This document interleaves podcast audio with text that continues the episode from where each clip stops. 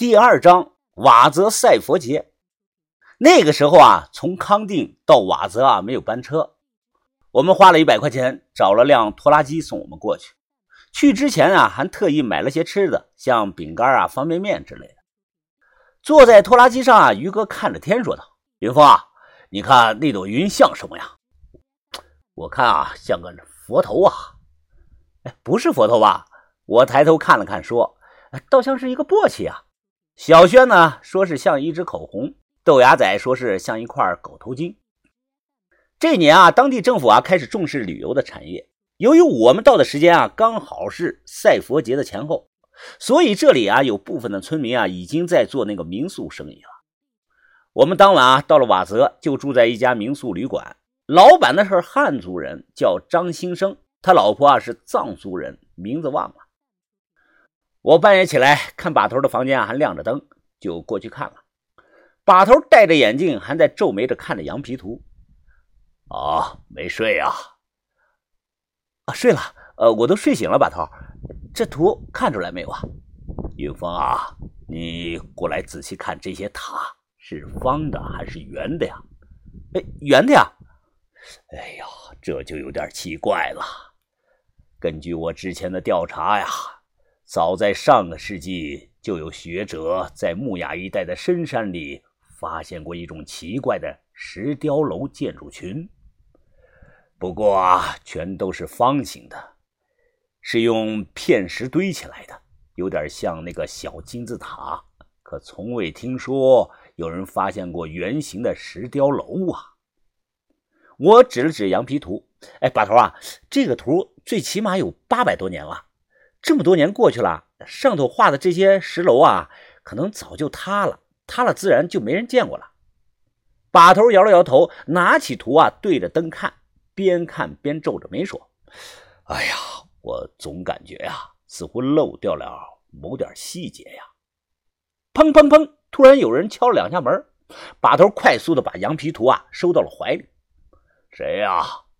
啊，我老张啊。看你们这么晚了还没休息，哎，特意给你送来壶茶呀。把头示意我去开门。民宿老板老张呢进来后啊，放下茶壶，笑着说道：“嘿嘿，哎，这是我们康定的特产高原雪茶，哎，我老婆泡的，二位尝尝怎么样啊？”我是屁都不懂，我感觉啊，一块五的茉莉花茶和一百块钱的龙井没啥区别。但把头可是品茶的高手。把头尝过后啊，眼神一亮的说道。哦，我从未喝过这种茶呀，浅茶微苦，舌后留香，后劲儿十足啊，真是神品啊！嘿嘿嘿，啊，当当当然了，老张笑着说道：“啊，雪山的雪茶是我们这里的稀世珍品啊，只有在本地啊才能喝到正宗的，外地买的那都是假的呀。”他马上呢从怀里抽出一个大包，说：“哎，这一包啊一斤半。”你们要的话呀，给我八百八十八吧。把头还没说话，他不断的从怀里啊掏出来东西放在桌子上。哎，这是我们康定雪域的人参果。哎，这个呢是雪山的花椒。哎，这个是雪山特级的牦牛肝啊。哎，这个呢是康定红景天。他站起来，又从裤子兜里啊往外掏东西。哎，这个是极地的松茸。哎，这个是康定的鹿茸片。哎，这个是雪山大豆啊！哎，这个是……哎，停停停停停！我靠！我说你是变魔术的吧？这都是放在身上哪儿了？哎，等等等等等，马上就完啊！这个呀是野生的尖贝，这个是康定的苹果干哎，这个是真空装的那个窝子油膏。哎，你看看你们想要点什么？哎，要是全拿的话呀，给你们算个优惠价，两千八百八十元。看着一桌子的东西，我无语了。你真是个天才呀！啊，过奖过奖，客人说好，那才是真的好呀。把头笑着说道：“啊，这个雪茶确实不错呀。云峰啊，给人拿钱买上一袋。呃，把头，这也太贵了吧？八百八十八一袋，能买一吨的猴王牌的茉莉花茶了。吐槽啊是吐槽，我还是不情愿的给了钱。把头笑着说道：哈哈，老张啊。我看你有辆面包车，能不能明天把我们送到石榴村呢？我们呢想去那里看看赛佛节。哎，没问题啊！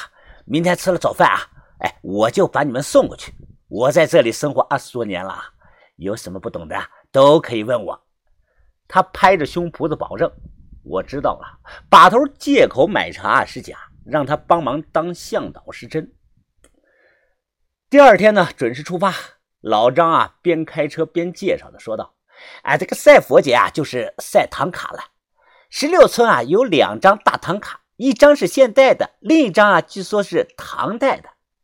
今天啊，家家户户啊都会拿着那个小唐卡放到大唐卡旁边啊晒太阳。哎，等一下到了，你们要注意规矩啊，不能踩，不能吐痰呀。见到年长的女性，一定要摘下帽子和人家说话的。我听得眉头直跳啊！唐代的大唐卡是真货，要是真的，或者是长度超过两米了，那就是。国宝级的文物，小小石榴村会有这种东西吗？没亲眼见到之前啊，我不敢信。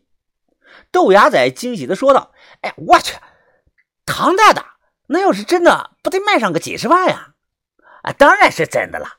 老张接着说：“啊，前两年啊，县里来了个专家鉴定过，啊，说是真的，并且啊，还想征收到博物馆来，不过啊，遭到了村民们的强烈反对，啊，最后不了了之了。”我又问道：“呃，要是真的是唐代的文物，他没人偷啊？”“哎呀，有人偷！